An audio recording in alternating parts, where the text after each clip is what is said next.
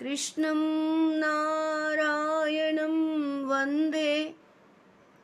कृष्णं वंदे व्रजप्रियं। कृष्णं द्वैपायनं वंदे।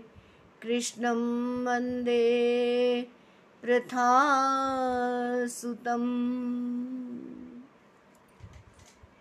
श्रीहरि हरि हरि रस रटना हरि हरि हरि हरि हरि हरि हरि हरि हरि रस रटना हरि कथा रस हरि कथा रस लख रस रास रमणा हरि हरि हरि हरि हरि रस रटना जीवन सपना, जीवन सपना श्री हरि एक अपना।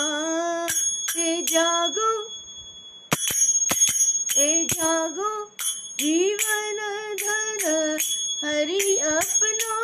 हरि हरि हरि हरि हरि हरि हरि हरि हरि, रस रटना।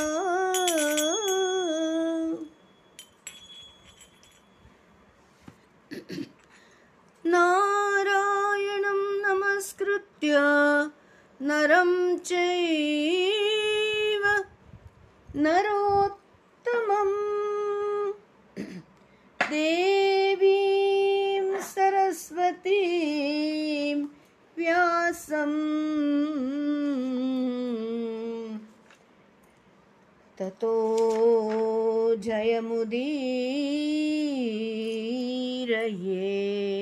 जयमुदीरयेत् नारायणं नमस्कृत्य।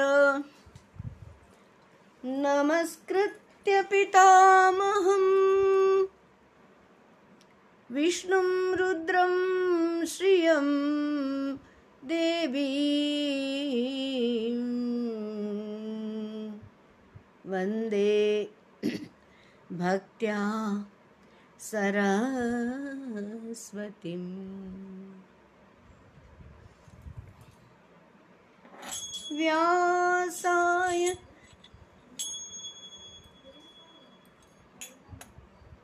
व्यास भगवान विष्णु रूप है। व्यासाय विष्णु रूपाय व्यास रूपाय विष्णवे। नमो वै ब्रह्मनिधये। वासिष्ठाय नमो नमः।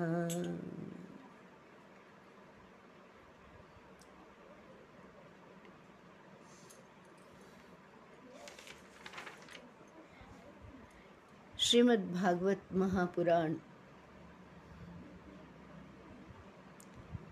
स्वयं नारायण ने अपने मुख से श्री ब्रह्मा जी को कहा। अब जो श्री भगवान ने अपने मुख से कहा, भगवता प्रोक्तम इति भागवतम। भगवता भगवान ने कहा प्रोक्तम, उक्तम, मैंने कहा। तो वो जो भगवान की वाणी है, उसका तो हमने हमेशा श्रद्धा से पाठ करना चाहिए ना। क्यों पाठ करना चाहिए?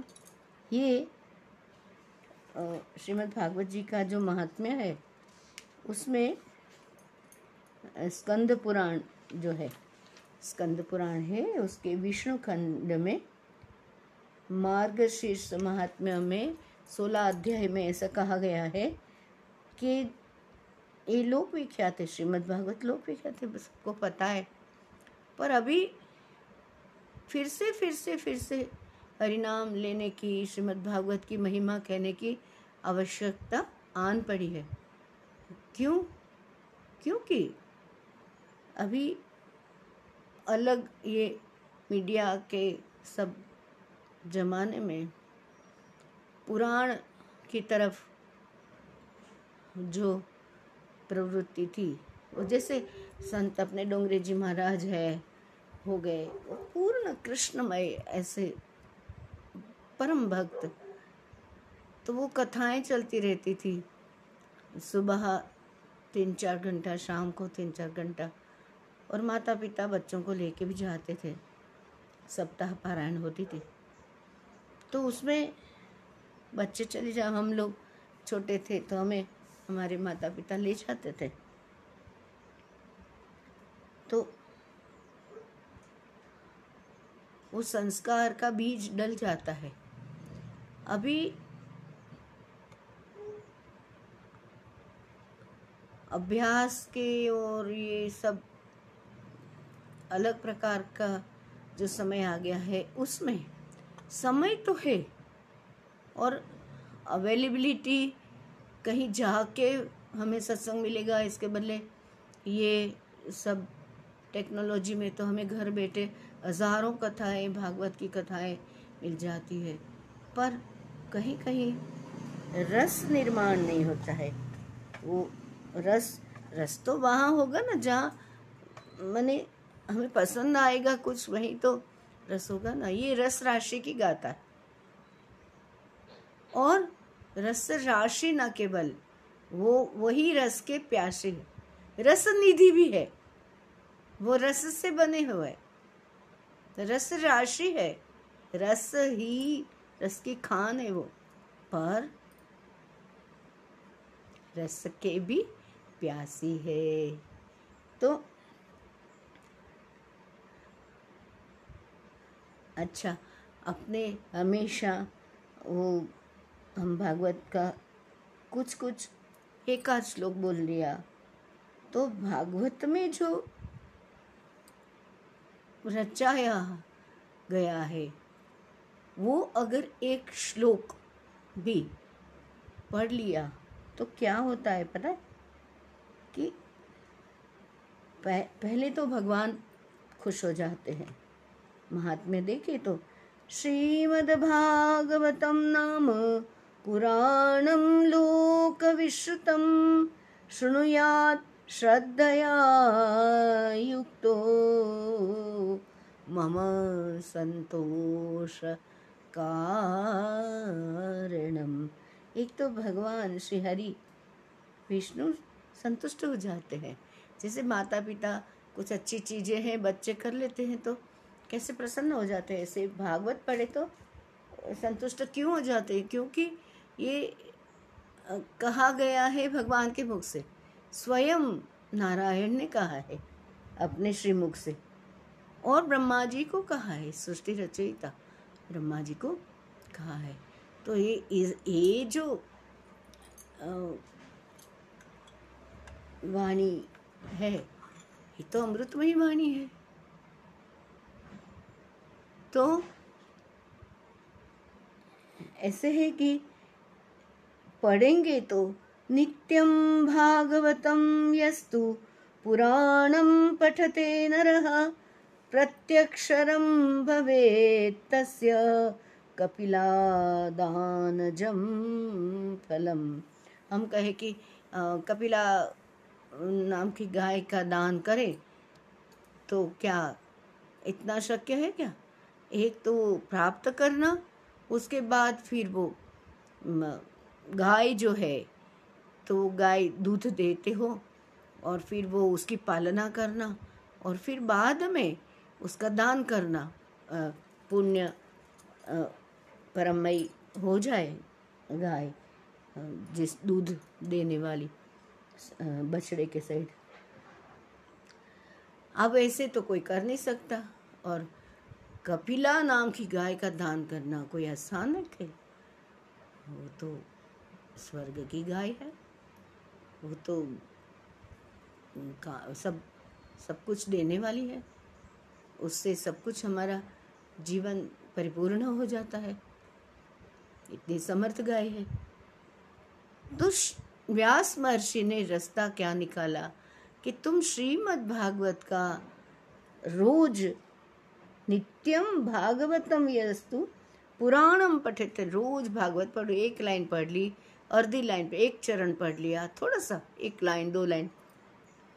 तो क्या होगा पर भागवत में जो जो श्लोक प्रकट हुआ है, वो जो व्यास नारायण के अंतरंग में से आया है, वो विष्णु रूप है, पालना तो हो ही जाएगा। विष्णु का काम ही पालना करना है। ऑर्गेनाइज हो जाएगी अपने जीवन में जो भी घटना नहीं हो रही। और प्रत्यक्षरम भवेत तस्य। प्रत्यक्षरम प्रत्यक्षरम माने नी त्यम दो, भा, ग, व, तम, ये छ छह अक्षर हो गए। हर एक अक्षर एक अक्षर, जो भागवत में प्रकट हुआ है श्लोक, वो श्लोक लिखा किसने है? गणेश जी ने। व्यास नारायण बोले, अभी तो कौन लिखेगा? तो अपना गणपति महाराज ने लिखा है। अब गणेश जी तो विघ्न दूर करने वाले, उन्होंने स्वयं लिखा है और विष्णु की वाणी जो व्यास द्वारा आए है उनके मुख से, व्यास महर्षि मुख से, उसको, उसका क्या अर्थ होता है? ऐसा चिंतन करके वो सब गणेश जी ने लिखा है। गणेश, इतना बोले तो अपवित्र है, वो पवित्र हो जाता है। ऐसे गणेश पुराण में लिखा है। तो ये उनका लिखा हुआ एक एक शब्द तुम्हारा विघ्न तो दूर ही कर देगा। और उसको एक एक अक्षर में कपिला दान, कपिला नाम के गाय का दान करने का पुण्य प्राप्त हो गया। अभी कोई बोलेगे, इतना सारा पुण्य को क्या करने का?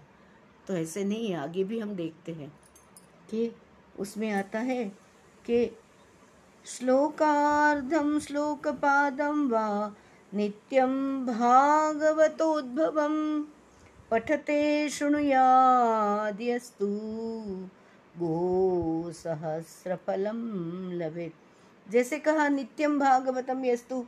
पुराणम पठते नरः प्रत्यक्षरम भवेत् तस्य कपिलादानजम फलम। तो ऐसे ही श्लोकार्धम श्लोकपादम व। श्लोकपाद ने वन फोर्थ ऑफ़ श्लोक, एक चरण। श्लोक के चार चरण होते, जैसे कि श्लोकार्धम श्लोक पादम वा, वो एक चरण हुआ। फिर नित्यम भागवतोद्भवम ये दूसरा चरण। पठते शृणुयाद्यस्तु ये तीसरा चरण। गो सहस्र फलम लभे थे चौथा चरण।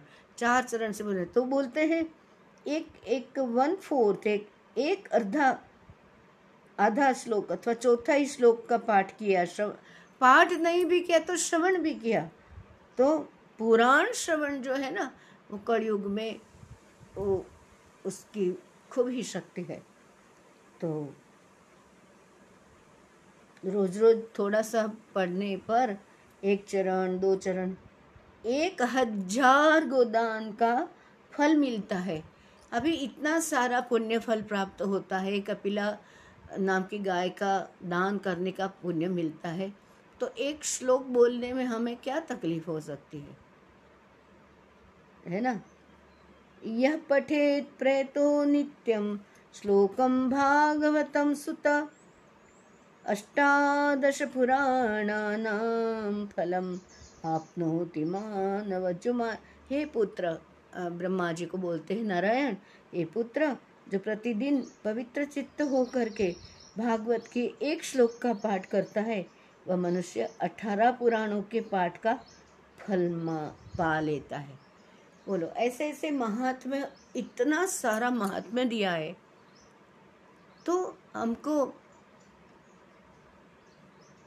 गाय लेना गाय को पालना, फिर वो बछड़ा आएगा, दूध देते होगी, वैसे तभी दान करना।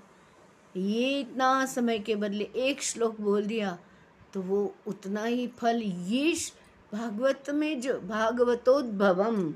कौन सा श्लोक? भागवत में नित्यम भागवतम। नित्य श्लोक बोलते हैं तो वो भागवत में उत्पन्न हुआ हुआ, जो स्वयं नारायण का व्यास महर्षि के मुख से निकला हुआ स्वयं गणपति महाराज ने लिखा हुआ तो इतना सारा महत्वपूर्ण होता है तो एक श्लोक तो बोलना चाहिए, अर्धा श्लोक तो बोलना चाहिए। ओम नमो भगवते वासुदेवाय, इतना तो बोले। क्योंकि इतना सारा महात्म्य, और भी बहुत सारा है, हम लेंगे थोड़ा थोड़ा रोज। क्योंकि देखे ग्रंथराज ये जो श्रीमद् भागवत है। स्वयं श्री भगवान का वांग्मय स्वरूप है। साक्षात साक्षात उनका स्वरूप है। दूसरा है कि हमें तो भगवत दर्शन तो चाहिए। चाहिए किसको नहीं चाहिए? भगवान के दर्शन, परमात्मा श्री कृष्ण के दर्शन करने से ही तो मानव जन्म का साफल्य है। मनुष्य अवतार मिल गया हमें और वो मनुष्य अवतार में गुरु भी मनुष्य का सगुण साकार रूप लेके आ गए। तो गुरु जो होते हैं, वो तो साक्षात भगवान ही होते हैं।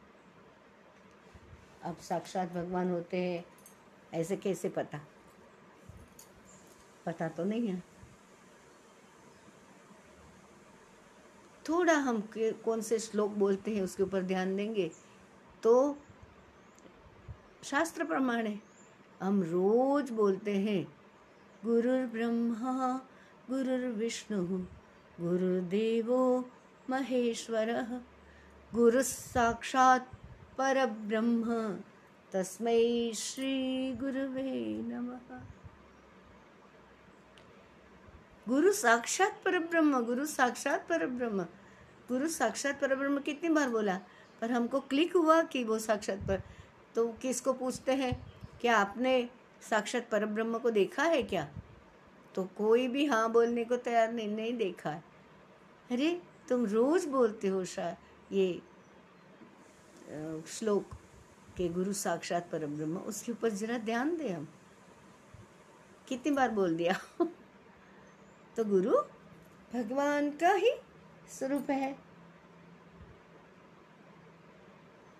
तो वो जो मार्ग पे ले जाए, वहाँ जाने से फिर हमें क्या सोचने की आवश्यकता नहीं है कि हमें दर्शन चाहिए अथवा दर्शन नहीं चाहिए?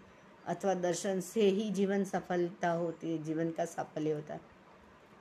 कुछ भी सोचने की ज़रूरत नहीं। है ना?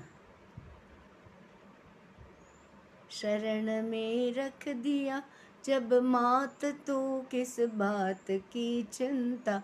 जब शरणागति है, जब श्रद्धा है और गुरु मिल गए हैं, और गुरु भी ऐसे नहीं मिलते।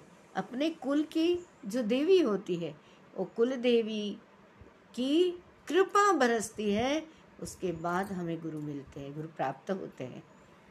तो गुरु तो आए ही धरती पर हमें आनंद कराने, आनंद, तुम्हें ही आनंद हो, ये बताने। और ये अपने गुरुजी तो अद्भुत है, वो कोई कड़क नीति रीति से नहीं ले जाते। ऐसे गम्मत के साथ ज्ञान, हँसते हंसाते, खेलते खिलाते, हमको खाओ, पियो, जलसा करो, एकदम मस्त, आनंद करते करते बहुत ही सरल तरीके से ले जाते, जहाँ हमें पता भी नहीं चलता है कि हमें आत्मज्ञान दे दिया, उन्होंने तत्वमसी बोध दे दिया। इतना बड़ा बड़ा तत्वमसी बोध है से हमें भारी शब्द की पता ही नहीं चलती। सत्संग के अंदर एक बार किसी ने प्रश्न पूछा गुरुदेव से कि गुरुदेव, आप भगवान हो क्या? तो बोले हाँ मैं तो भगवान हूँ ही। तुझे संशय कैसे हो गया? भगवान के सिवा और कुछ है क्या? और कहीं भी कुछ भी है क्या? उनका ही तो अस्तित्व है, उनकी ही सृष्टि है। तो जगत भी जगदीश्वर का स्वरूप है।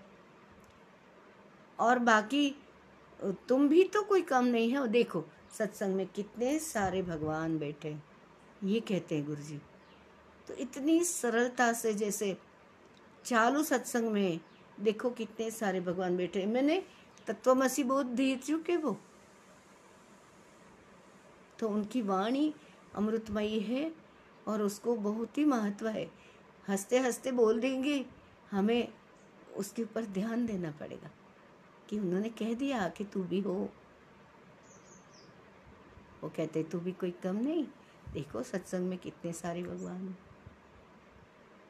ऐसे श्रोत्रिय ब्रह्मनिष्ठ गुरु, ऐसे ना तो हुए हैं, ना होंगे। तो उनके जन्मदिन पर उनका, जैसे शंकराचार्य महाराज के वैशाख शुक्ल पंचमी है, ऐसे गुरुदेव का भी पंचमी का ये आर्द्रा नक्षत्र में जब भी जन्मदिन हुआ कल तो मुझे लगा कि हम कब से ये कर रहे हैं हरि नाम हरि कथा कर रहे हैं। और गुरुदेव ने जब कहा है कि तुम श्रीमद् भागवत करो तो फिर हम एक बार फिर से भोले भाव से पारायण का भाव करते हैं। और गुरुदेव हमेशा बोलते हैं कि सार क्या है? वो कथा सार कहो। तो श्री हरि कथा का सार क्या है? ये हम रोज़ हरि कीर्तन करते करते गुरु जी जो भी प्रेरणा देंगे, वो श्रीमद् भागवत से श्लोक लेके लेके हम आगे यात्रा करेंगे।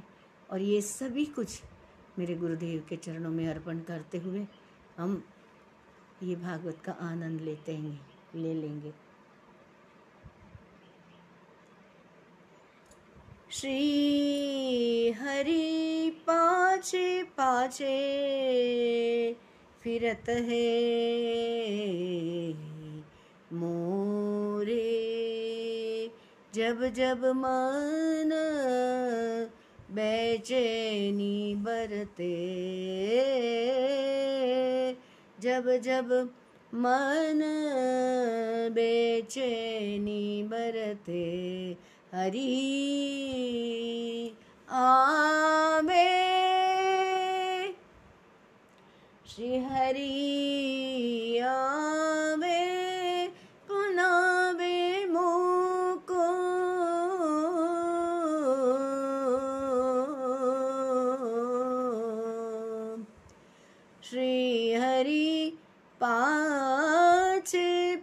पाछे फिरत है।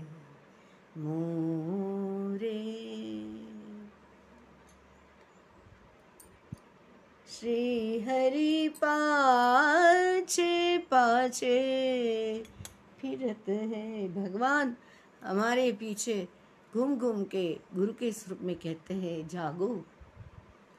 ए जागो, जीवन धन हरि अपना, हरि हरि हरि हरि हरि हरि हरि हरि, रस रटना, हरि हरि हरि हरि हरि, रस रटना, जीवन सपना जीवन सपना, श्री हरि एक अपना, जीवन सपना श्रीहरि एक अपना। ए जागो, जीवन धन, हरि अपना। हरि हरि हरि हरि हरि हरि हरि, रस रटना।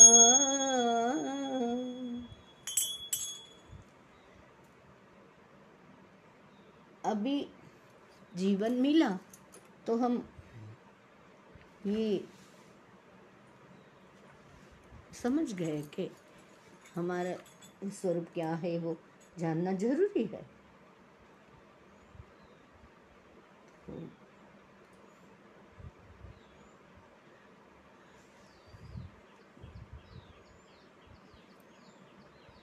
अमृतत्व में प्रवेश कब मिले गुरु कृपा के बिना, मिलता नहीं है। पर भाई, शक्ति तो दी है ना, बुद्धि दी है, परमात्मा ने, कैसे नहीं दी है?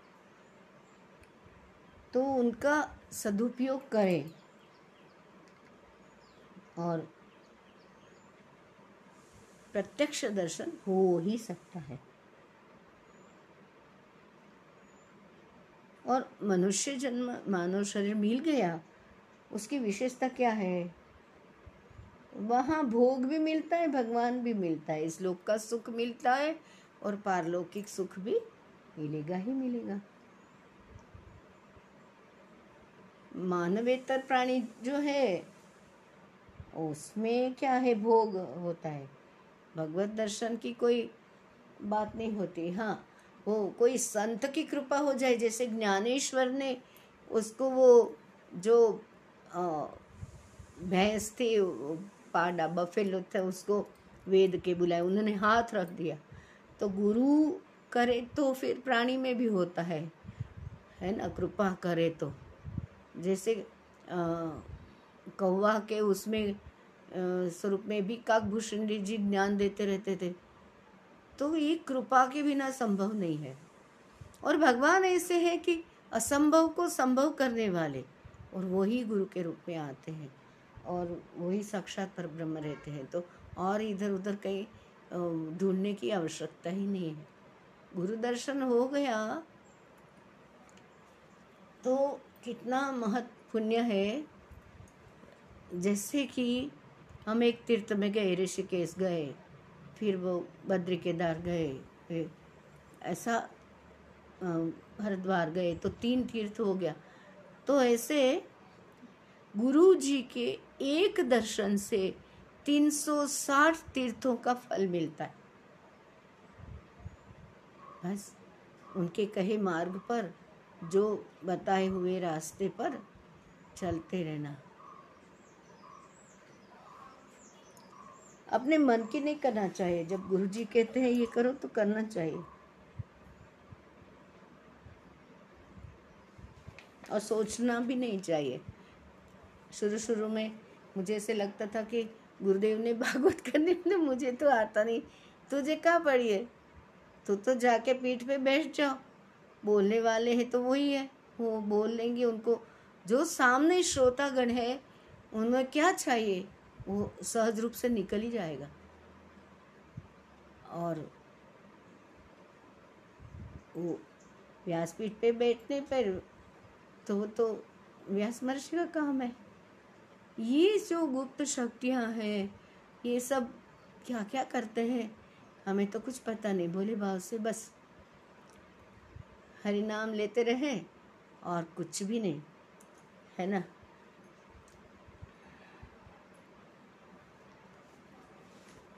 अभी सुख के पीछे सब मनुष्य भागते रहते हैं।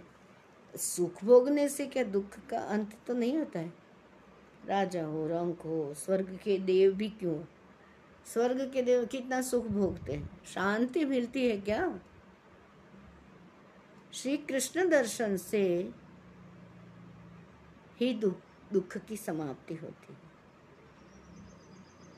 जब तक मानव आत्मस्वरूप में ही शांति पूर्वक भगवान का दर्शन नहीं करता, तब तक दुख का अंत नहीं होता। क्या? आत्मस्वरूप में ही भगवत दर्शन। ज्ञानी नाम आत्मनि देवता बाला नाम लोष्ट कास्टे गुरुदेव कहते हैं ना? तो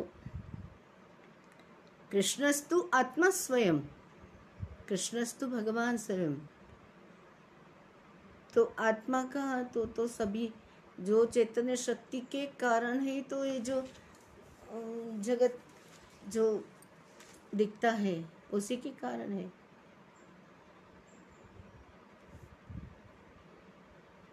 तस्मै नमः परम कारण कारणाय इसलिए हम बोलते हैं ना, वंदे देव देवमुमापतिं सुरगुरुं, वंदे जगत कारणम जगत का कारण क्या है? वही तो है, उनको लगा कि मैं थोड़ा खेलूं, अकेला लग रहा है तो फिर अनंत हो गए। तो समर्थ है, कुछ भी कर सकते हैं।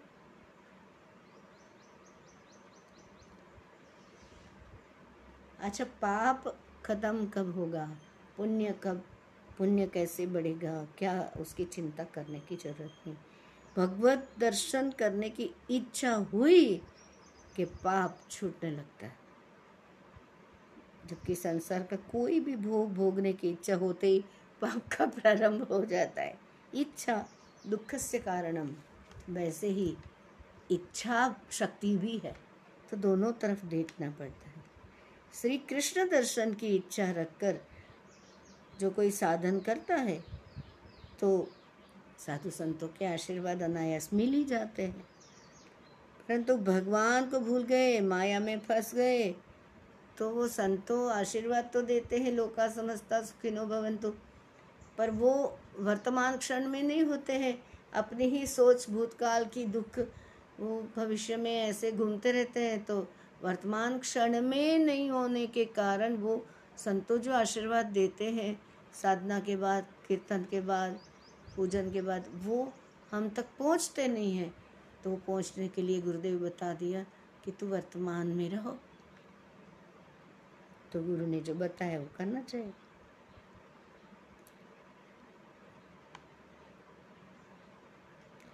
तो इच्छा रखी के बारे मुझे भगवत दर्शन करना है तो होता ही है। अपने भीतरी कण में प्रवेश लेना है, बस और कुछ भी नहीं। और ये शुभेच्छा हम बोलते रहे ना शुभाशीर्वाद शुभेच्छा बोलते रहे ना, वो शुभेच्छा जो बोलते हैं ना, वो ऐसे हैं कि शुभेच्छा।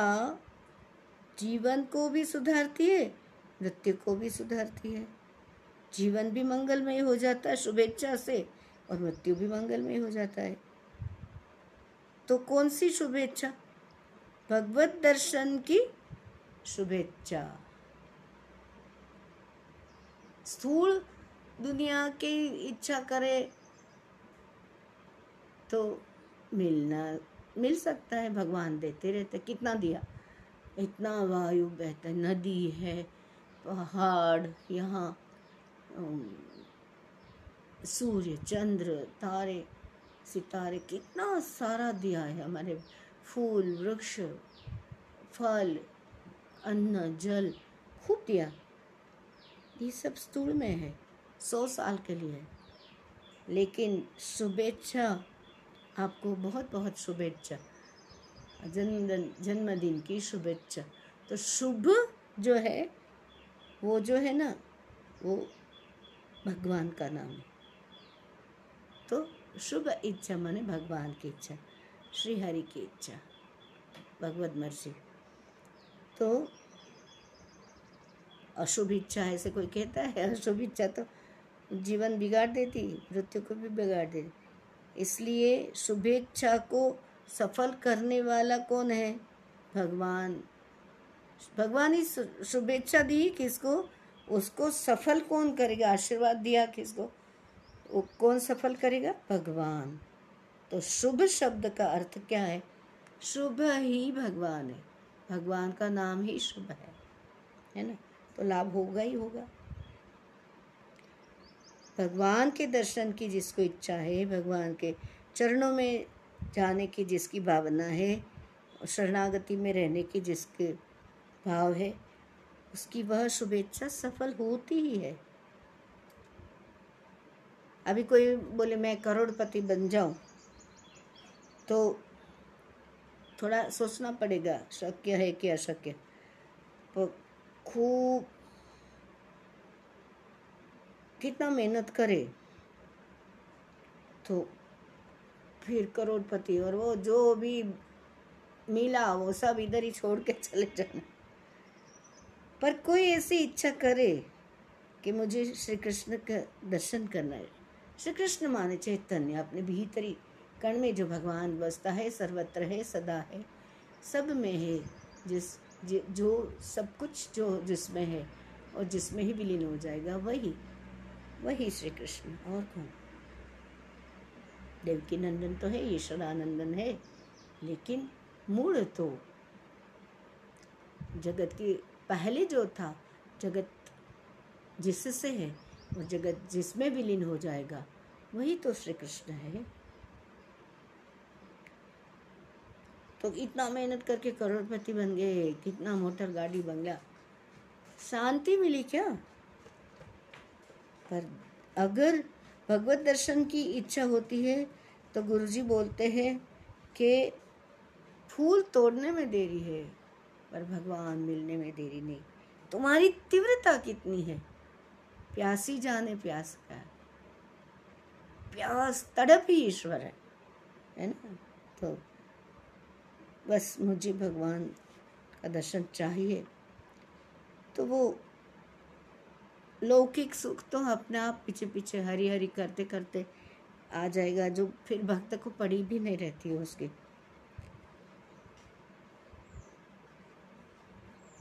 श्रीमंता नाम शुचिनाम गेहे योग भ्रष्टो भी जाए थे जिसका योग बाकी रहेगा, वो श्रीमंत और पवित्र के यहाँ जन्म लेता है योग पूरा करने के लिए।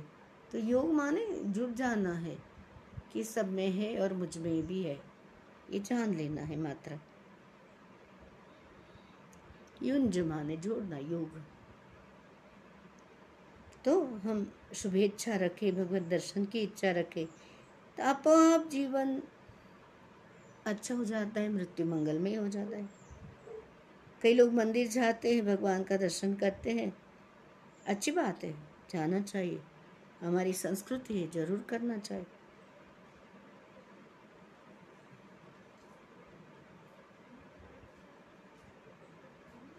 जैसे कुछ अभ्यास करते हैं हम स्पिरिचुअल पाथ में ही इधर उधर तो गृह त्यागी ये विद्यार्थी का लक्षण है, हम विद्या प्राप्त करने हैं। लेकिन घर छोड़ा, थोड़ा सा मंदिर में गए, भगवत भगवत सत्ता के ऊपर ध्यान गया, अच्छी बात है।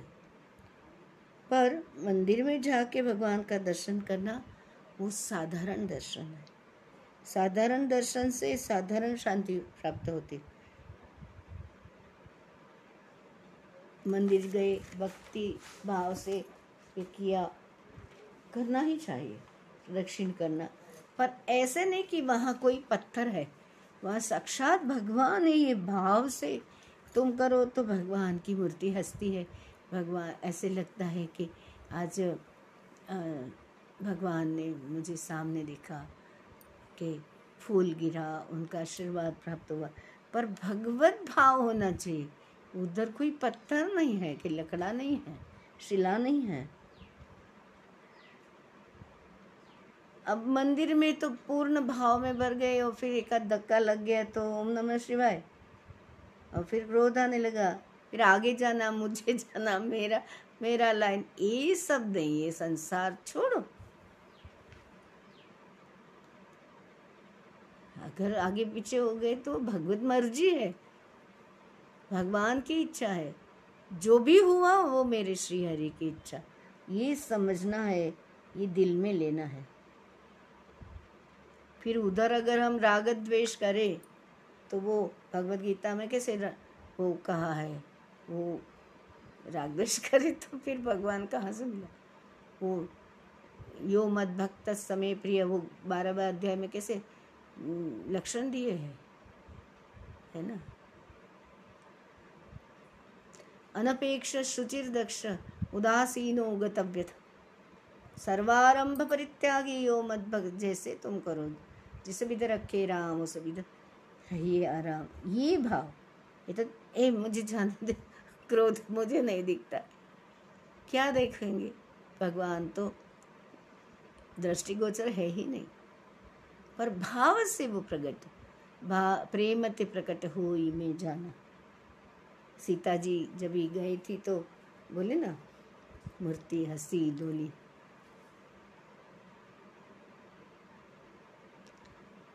मनु जाहि राचे उबिली सो, बरु सहज सुंदर सावरो, करुणा निधान सुजान शीलु। स्नेहु जानत रावरो। ए ए सीता जी ने पुष्प वाटिका में ये देख लिए। राम जी को, ये तो युगल सरकार है तो राम जी ने न देखे तो परिपूर्ण प्रेम तो छा ही जाएगा। लक्ष्मण बोले, ये विद्या कहाँ से सीखी भैया? मैं तो तुम्हारे साथ ही हूँ। पर ये ये तो युगल जोड़ी है। तो वो, अब ये तो ना तो वशिष्ठ जी से कह सकते राम जी, ना तो सीता जी, जनक जी से कल तो धनुष यज्ञ है। वो सीधी माँ के मंदिर में गई। तब जाके मूर्ति हँसी, डोली और गले में मार डाला पूर्ण प्रेम से करी हुई प्रार्थना विफल हो ही नहीं सकती। है ना? प्रार्थना हमारे हाथ में, हरिनाम हमारे हाथ में, कीर्तन हमारे हाथ में। हम नामस्मरण की महिमा तो यही है। इसलिए मंदिर में ज़रूर जाना चाहिए। और पर भगवत भाव से, भगवत सत्ता का दर्शन यहाँ मंत्र, वहाँ मंत्र बोलते रहते, पूजन होते रहता है, वो वो वातावरण पूरा अलग होता है। तो वो उसमें पूर्ण भाव से दर्शन करना चाहिए। पर फिर भी मंदिर में जाके दर्शन करना वो साधारण दर्शन है। साधारण दर्शन से साधारण शांति मिल सकती है। मंदिर से और दूसरा अपनी परंपरा भी बची रहती है। क्योंकि सीढ़ियाँ, सीधा आत्मज्ञान में बैठ जाओगे तो कैसे होगा? तो तो धीरे धीरे हो ना।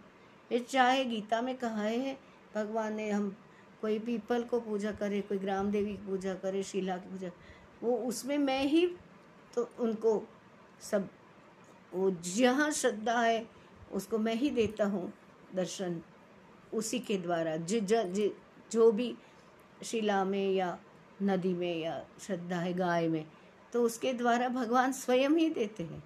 वो तो है निर्गुण निराकार निरंजन। पर वो वहाँ श्रद्धा तो श्रद्धावान लभते ज्ञान। जहाँ श्रद्धा बैठी, भगवत दर्शन मिलता ही है। मिलेगा ही? क्यों नहीं मिलेगा? खाली हमें इच्छा होनी चाहिए। इच्छा शक्ति है। भगवान का दर्शन भावना से होता है। भाव समाधि लग जाती जिसके मन में प्रेम है, जिसके हृदय में भाव है, जिसकी आँखें शुद्ध है, दृष्टि शुद्ध है, मंदिर में भगवान का दर्शन होता है। जिसके हृदय में प्रेम नहीं, उसको तो जगत दिखता है, ये है, ये ब्राह्मण, ये मनुष्य, ये ये, ऐसे उसको दर्शन मिलना मुश्किल है अलग अलग मानते तो फिर पत्थर की मूर्ति दिखेगी, स्थूल सिंगार की मूर्ति नहीं है, वहीं कुंठ में विराजमान नारायण ही कृपा करके वहाँ आते हैं। स्वयं भगवान विराजमान, जिसके जो भी हो, कृष्ण हो, राम हो, शिव हो, जो जो भी, हनुमान वो वो साक्षात बैठे हैं।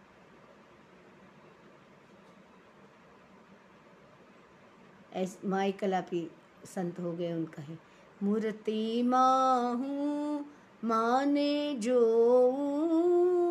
के मन जो मल के चे माँ मूर्ति माहू वृत्ति खो के मन को हस्त धरे ममा। दिखती है माँ कलापी संत हो गए बोलते थे। मूर्ति में मैं माँ को देखता क्यों ना देखूँ? क्योंकि वो मलक, मलकती है, हंसती है, हस्त धरती है, आशीर्वाद देती है। तो वो भक्तों का भाव है, वहाँ भगवान प्रत्यक्ष हाजिर होता है। ऐसा स्थूल में पत्थर देखे तो दुकान में का ये होता है। पर दुकान में भी भगवान भाव उठ गया तो उधर भी प्रकट हो जाएगा वो तो। आज मेरे भगवान खूब प्रसन्न है, गाल में धीरे धीरे हंस रहे। तो अगर पत्थर है तो मूर्ति तो कण कण विराजमान है ना, विष्णु व्यापक है। पत्थर तो प्रसन्न कहाँ होता है? पर वो भी भाव से भगवत सत्ता में परिवर्तित हो जाता है। ये हृदय का भाव ही उधर पुष्टि लाता है, सृष्टि रचाता है। पत्थर की मूर्ति नाराज़ होगी क्या? ये भगवत सत्ता है कि तुम्हारे हृदय के भाव है कि वो सामने दर्शन मिलते, दर्पण जैसे। तो वैष्णव जन मंदिर में परमात्मा के दर्शन करते कि यह साक्षात नारायण है। लोहा है, अग्नि तप्त हो गया तो वो अग्नि ही दिखता है ना? तो लोहे में जिस प्रकार अग्नि का प्रवेश हो जाता है, उसी प्रकार मूर्ति में परमात्मा का प्रवेश हो जाता है। प्राण प्रतिष्ठा देखेंगे तो हमें ध्यान में आ जाएगा। इधर से ही, अपना ही हृदय से उधर उधर प्राण प्रतिष्ठा करते हैं। मंदिर में भी भावना के सिवा, श्रद्धा के सिवा, शरणागति के सिवा दर्शन नहीं मिलते। फिर दर्शन करने के बाद बाहर निकले, तभी सभी में वही इसलिए बाहर निकल के ओटे पे बैठने के रिवाज है। हमारे दादी अम्मा बोलती थी, ओटले श्वास, वही कुंठवास दे जो हमने कैलाशवास माने ओटे पे बैठ के चिंतन करना है कि कैसे श्रृंगार थे, मेरे भगवान कैसे लग रहे थे, उनकी आँखें कैसी लग रही थी, उनकी माला क्या थी, क्या उनका रूप रंग ये सब वो चिंतन करना है। तो उनका स्मरण करते करते हम भाव विभोर होके भाव समाधि लग सकती है। बाहर ओटे पे बैठ के दुनिया का चिंतन हाँ हाय हल्लो नहीं करना है। ओतप्रोत होना है। वही तो है, और कौन है? बाहर निकलने के बाद आँख में जो कुछ भी दिखता है, वो सब भगवान ही तो है। ऐसी, क्योंकि देखने वाला भी भगवान है, जो दिखता है, वो भी भगवान है प्रज्ञानंद जी महाराज बोलते हैं, दिखता है वो, होता नहीं। गुरु जी भी बताते हैं हमें कि जो दिखता है वो, होता नहीं। मैंने दिखते, ये मनुष्य प्राणी झाड़ ऐसे नहीं, वो उसके पीछे जो शक्ति है, वही भगवत सत्ता। तो ऐसी भावना करें, सृष्टि को सुधारने जाएँगे, ये ऐसा है, ऐसा। वो सब असंभव है। दृष्टि को सुधार सकते, सृष्टि को सुधारने नहीं जाना। इस संसार में कितने संत आए सुधार सके क्या फिर भी चलते रहता है। तो अब हमारे लिए जीवन में क्या करना है? हमारे दृष्टि को सुधार लेना।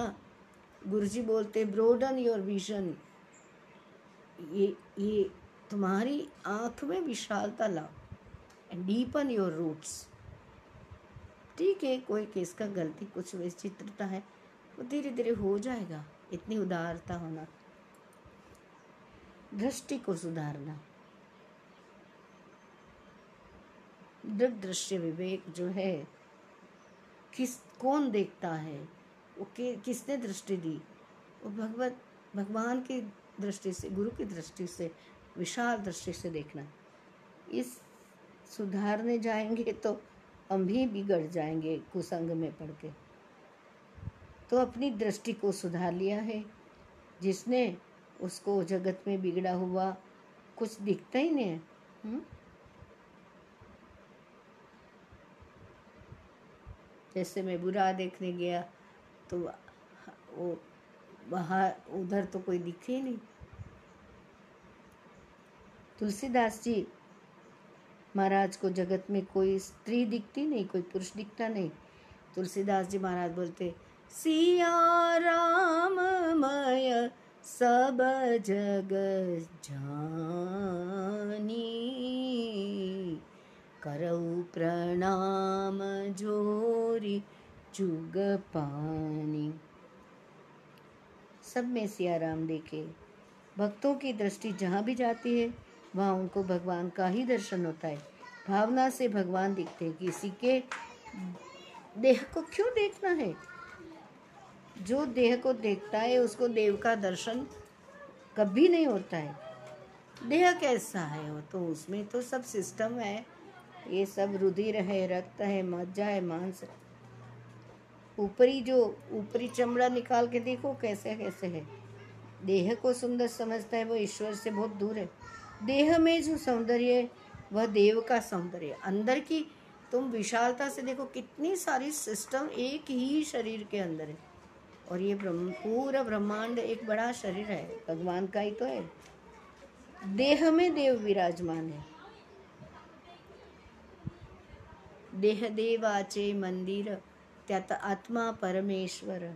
इसलिए देह में सौंदर्य भासता है। भगवान बैठा है, इसलिए बाहर सुंदरता दिखती कोई गाता है, इतना सुंदर गाता है, वो अंदर बैठी शक्ति की चमत्कार है। देह से जब आत्मदेव बाहर निकलते हैं, तब देह को कोई घर में रखता है क्या? वो तो चलो भागो उतावली करते हैं। जल्दी निकालो निकालो, ये नहीं तो वज़न बढ़ जाएगा। मानव शरीर में भगवान ना हो तो मानव बोल नहीं सकता। बोलने की शक्ति भगवान देते हैं। आँख को देखने की शक्ति भगवान देते हैं। कान को सुनने की शक्ति भगवान देते हैं। भगवान शक्ति ना दे तो मानव जिब्वा रहते हुए गुंगा बन, बना रहता है। आँख रहने पर भी अंधा और कान रहते हुए भी बहरा हो जाएगा। इसलिए इससे सिद्ध होता है कि जो देह में जो सौंदर्य और शक्ति है वह देव के कारण ही है उनका दिया हुआ है। इसलिए ये स्त्री है नहीं ये पुरुष है नहीं ये ऐसा है नहीं वैसा है। ये देखने के बदले आ, वो हृदय से अर्जुन तिष्ठती वो हर सबके हृदय में हरि बैठे भगवत भाव करे तो फिर कोई भेद रहेगा ही नहीं। देह सभी के भिन्न भिन्न हो सकते। देव एक है। प्रत्येक में भगवान की भावना करें। अभी कुछ सौ रुपये, पाँच सौ रुपये का नोट देखो, कागज़ का टुकड़ा है। पर फिर बुद्धि कहती नहीं नहीं ये तो रुपया है। तो संभाल कर रखते हैं। आँख को नोट में एक पैसा भी दिखाई नहीं देता है, किंतु बुद्धि कहती है कि वह कागज़ नहीं, धन है। आत्मा तो हम गिरिजा मती ही। माँ बैठी है मती में।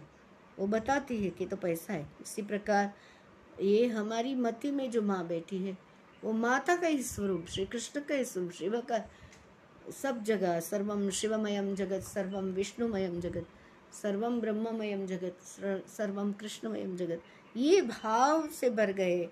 तो फिर स्त्री, पुरुष, बुद्धि, ये वो ऐसे सब, ये मेरा, ये तेरा, ऐसा कुछ होगा नहीं। शांत हो जाएँगे कि अरे, भगवत सत्ता ही तो विराजमान है सब में। उल्टा पुल्टा किया तो ठीक है, वो उसमें से हम कुछ सीख के कुछ ज्ञान ले सकते हैं। जो दुख के डूंगर दिख रहे हैं ना, बहुत बड़े हुए, इसका कारण क्या? देह, मन बिगड़ता है और देह देह भाव। देही को देखो। सभी को भगवत भाव से देखना। जगत में स्त्री पुरुषों में जो भगवान का दर्शन करता है, सिया राम हमें सब जगत जानी बोला ना तुलसी जी ने, उसको बहुत शांति मिल जाती। और सनातन धर्म क्या कहता है? पशु पक्षियों में भी भगवत दर्शन करो। मार्ग में फूल पड़ा हो तो आप पाँव रख के थोड़ी जाते हैं, हम उसके साइड में कर देते हैं।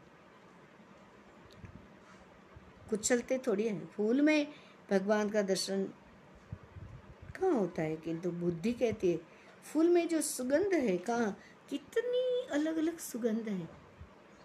कांटे भी है। सुंदरता, गुलाब, देखो पिंक कैसे अलग अलग प्रकार के कलर्स के। ये कलर्स कितने सुंदर है। मेघ, धनुष, नील, मेघ, सुंदरा, नारायण, केशवा।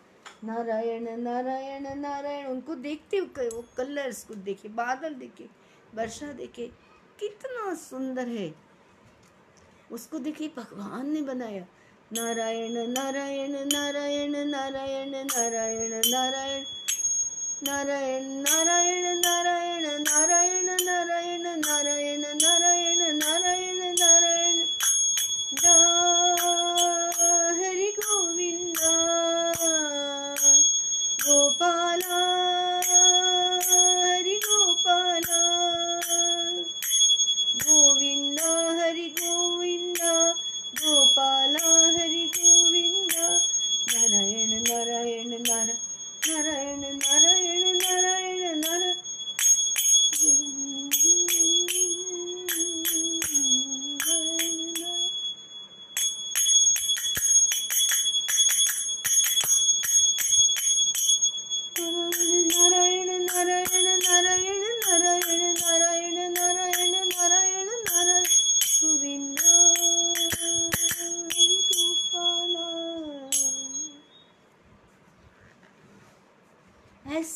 ऐसी खुशबू, ऐसे कोई बना सकता है क्या?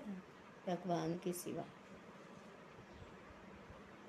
तो फूल में सुगंध रूप से भगवान ही विराजमान है। पृथ्वी परमात्मा की शक्ति है। और धीरज की मूर्ति। प्रातः काल में वैष्णव पृथ्वी माता का वंदन करके फिर अपना पाँव पृथ्वी के ऊपर रखता है। कराग्रे वसते लक्ष्मी, करमध्ये सरस्वती, करमूले स्थिता गौरी, प्रभाते कर करदर्शनम। पृथ्वी सभी की माँ है, पृथ्वी के पति परमात्मा नारायण है। पृथ्वी में गंध रूप में भगवान की सत्ता है, पानी में जो मिठास जो शीतलता है, वह प्रभु का स्वरूप है। वेदों में वर्णन है, रसो वैसा अति मधुर रसी भगवान है। पानी में परमात्मा की सत्ता है। पानी का अनादर नहीं करना चाहिए, पानी का दुरुपयोग नहीं करना चाहिए, वो महापाप है। पानी में भगवान है, पृथ्वी में परमात्मा है, अग्नि में परमात्मा है, वायु में भगवान है। जो भगवान वैकुंठ में, वही कृपा करके मंदिर में आए हैं, वही भगवान जगत के स्त्री पुरुषों में विराजमान है, वही भगवान सूक्ष्म रूप से पशु पक्षियों में भी बैठा है। राजा राजमहल में रहता है, किंतु राजा की सत्ता उसके राज्य के अणु परमाणु में। इसी प्रकार भगवान सभी में व्याप्त है। पृथ्वी, जल, तेज, वायु, आकाश, सब भगवत सत्ता ही तो है। जो सभी में भावना से भगवान का दर्शन करता है और दर्शन करते हुए अपना देह भान भूल जाता है, वो आत्मा स्वरूप में भगवान का दर्शन होता है। स्थित्व और पुरुषत्व देह के भाव है। मनुष्य जब देह भाव को भूल जाता है, तब उसे देव का दर्शन होता है। भगवान की भक्ति ऐसे करें हम कि याद आए कि ये ऐसे कुछ याद ना रहे कि स्त्री है, पुरुष है, कुछ नहीं। देह भाव दुख देने वाला है। गोपियाँ सर्व में श्री कृष्ण का दर्शन करते हुए श्री कृष्ण का स्मरण करती हुई अपने देह भान को भूल जाती थी। देहाभिमाने गलिते, विज्ञाते प्रत्यगात्मनि, यत्र यत्र मनो याति, तत्र तत्र समादय। गोपियों में देह भाव है ही नहीं, उनको याद नहीं है कि ये पुरुष के साथ लग्न हुआ है, ये है, वो है, ये किसकी पत्नी गोपियों को याद नहीं आता कि किसी की बहन है। वो जगत के संबंध स्त्रीत्व का स्मरण ही नहीं है, तब अपने अंदर उन्हें श्री कृष्ण का दर्शन होता है। यहाँ हम देखते हैं कि भागवत एक दर्शन शास्त्र है, जीवन दर्शन है। भागवत जो है, श्रीमद् भागवत महापुराण, जीवन दर्शन दिखाता है। दर्शन कहाँ कहाँ करना, कैसे करना, सर्वत्र व्याप्त सकता है। भागवत दर्शन शास्त्र है, भगवान का दर्शन करने के लिए वेदों में, उपनिषदों में, पुराणों में अनेक साधन बताए। सभी अच्छे हैं, किंतु भागवत में एक विशिष्ट मार्गदर्शन है। वेद भगवान कहते हैं, आपको परमात्मा का दर्शन करना है तो सभी प्रवृत्तियाँ छोड़ दो। वेदांत का सिद्धांत है, सब कुछ छोड़ दो। परिपूर्ण वैराग्य हो, त्याग हो, तब भगवान का दर्शन होता है। किंतु सब कुछ छोड़ दो, ऐसे बोलने वाला भी छोड़ता तो है नहीं। छोड़ना बड़ा कठिन है। मानव तो एक साधारण वस्तु को भी छोड़ नहीं सकता। बहुत से लोग कथा में आते पान सुपारी भी नहीं छोड़ सकते। मुख में पान है, धीरे धीरे। रस बाहर निकल रहा है कलयुग का मानव पान तमाकू जैसे साधारण वस्तु को छोड़ नहीं सकता। तो उसको कोई कहे कि काम का त्याग करो, क्रोध छोड़ो, लोभ छोड़ो। कैसे छूटेगा? वेदांत कहता है कि घर छोड़ना ही पड़ेगा। पूर्ण निवृत्ति लेके ध्यान करें। तब भगवान का दर्शन होता है। गृहम सर्वात्मना त्याज्यम अरे, जो लोग घर छोड़ते हैं, उनको भी दूसरा घर बनाने की इच्छा हो जाती है। घर की ममता छोड़ दी, दूसरे घर में फंस गए। कितने लोग घर छोड़कर गंगा किनारे गए? उधर और घर माँ बाप छोड़ दिए, दूसरे माँ बाप बनाए भाई बहन दूसरे बना लिए। गुरु भगिनी ऐसे। घर छोड़ने की ज़रूरत नहीं है। घर छोड़ने पर जीव दूसरा घर बना लेगा। भागवत में मार्गदर्शन दिया है कि ममता भगवान में रखो। घर में ममता रखनी नहीं, मानव समझता है कि घर मेरा है, मेरे सुख के लिए तभी बंधन होता है। गोपी ने घर छोड़ा नहीं है, पर भगवान को प्राप्त कर लिया है। हरि नारायण नारायण।